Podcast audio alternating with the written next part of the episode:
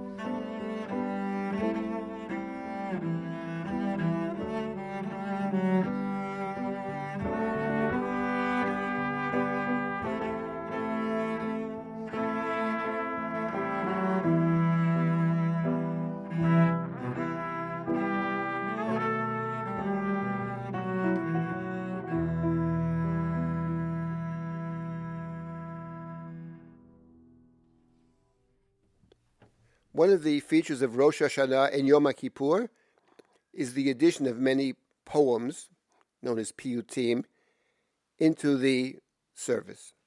Generally speaking, during the year, they're not uh, added in, and there's been a centuries, many centuries debate about the appropriateness of putting things into the Amidah.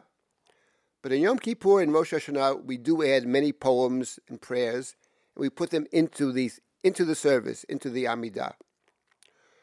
One of the poems that is recited in the morning service of Yom Kippur, Aderet Ve'emuna. It's an interesting, brief poem. It's a description of God and God's attributes.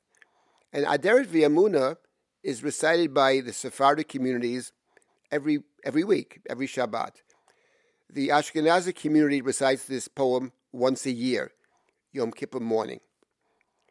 It describes God's attributes, and in general, there's a reluctance to speak too much about God's attributes. God is beyond words, beyond description. But on Yom Kippur, we take that liberty of describing God. Let's listen to two renditions of this poem, Aderet Ve'emuna.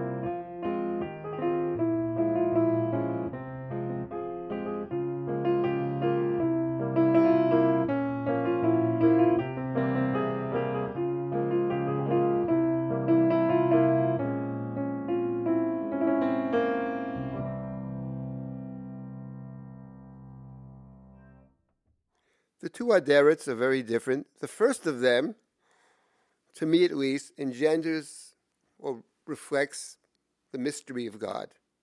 God is mysterious, God is beyond our comprehension. The second one, I feel, and it's very subjective, there's more of a sense of God's presence. There's a sense of this is the God to whom we pray. It's about solicitation, perhaps, and perhaps even about celebration. Each of these nigunim, of course, is reflecting a different understanding of the words. To some extent, I feel it's subjective and intended to be subjective. Let's listen to another nigun that is sung in the Musaf service, in the afternoon service. I've heard it sung to the rather lengthy poem, the tagline of which is Imru Elohim Manora Ma'asecha. It's taken from the Psalms. Speak about God or to God or concerning God about God's creations. Rosh Hashanah is a day of creation, but Yom Kippur also has the aspect of creation. So this is a, a waltz out of the world of Modzitz, which we often sang to this particular poem recited in the Musaf service.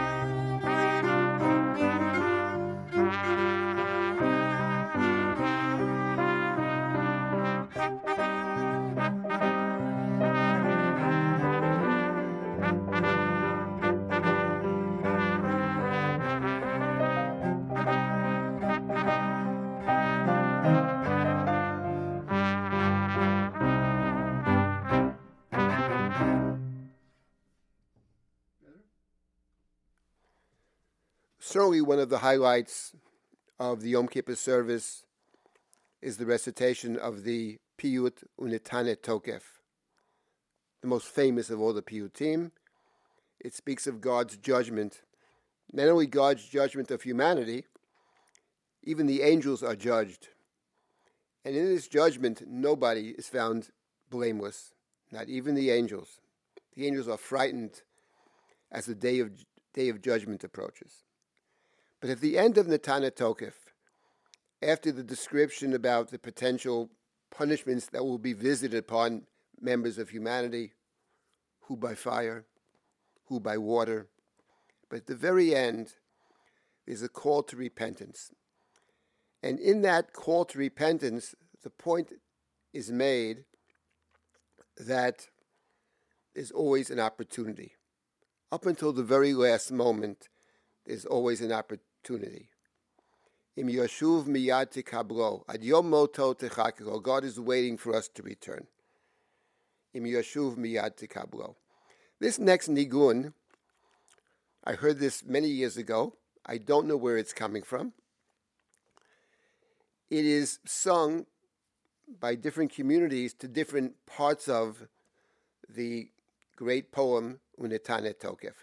We sang it to the very end of Netane Tokef, Adam Yisodo Me'afar. The human being is comes from the dust and returns to the dust. It's a reflection, a very sober refre- reflection upon the limits of humanity. At the same time, within those limits, the opportunity we have to return to the source. Let's listen to this nigun, Adam Yisodo Me'afar.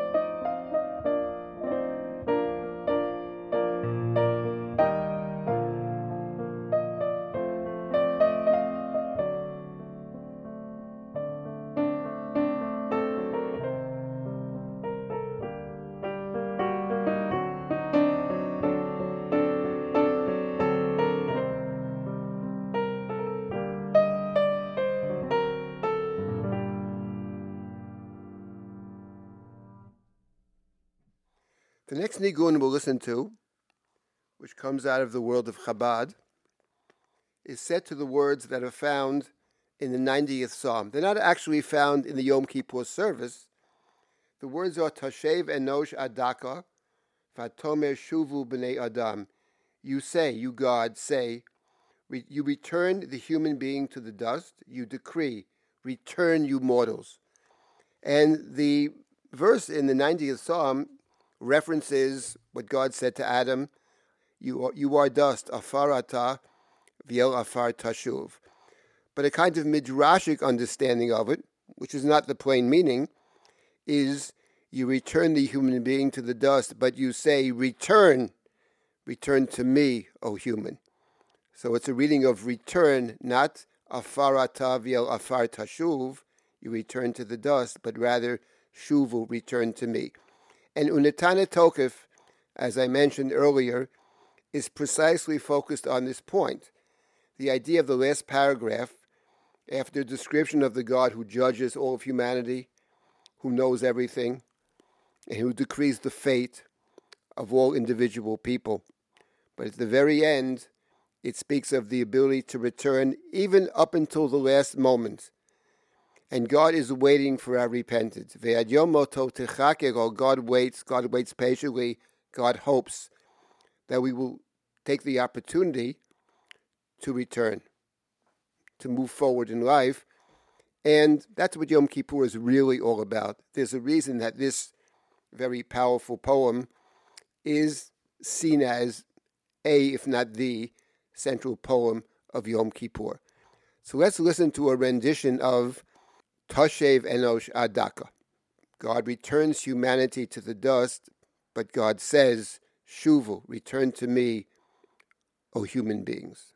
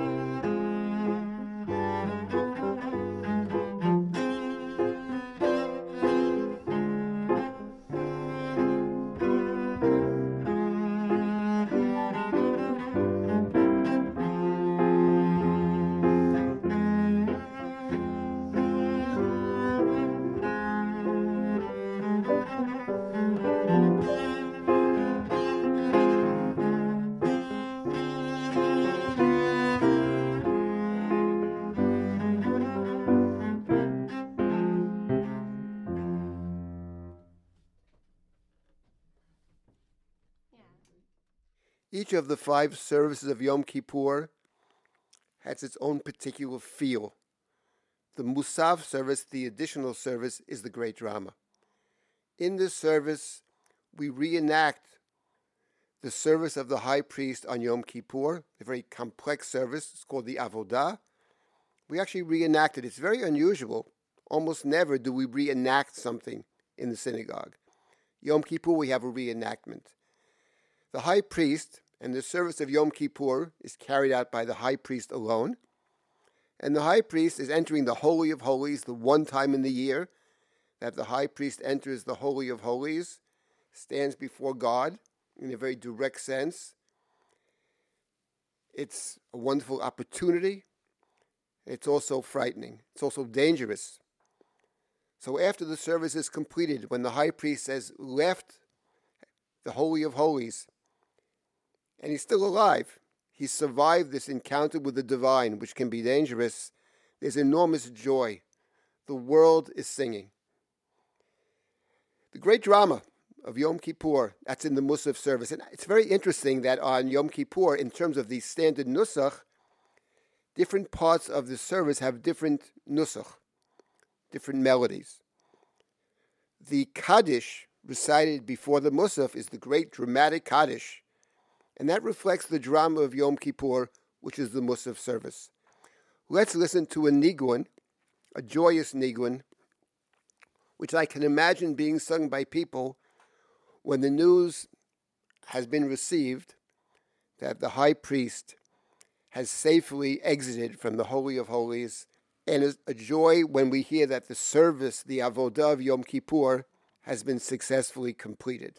A joyous nigun at the end of the Musaf service.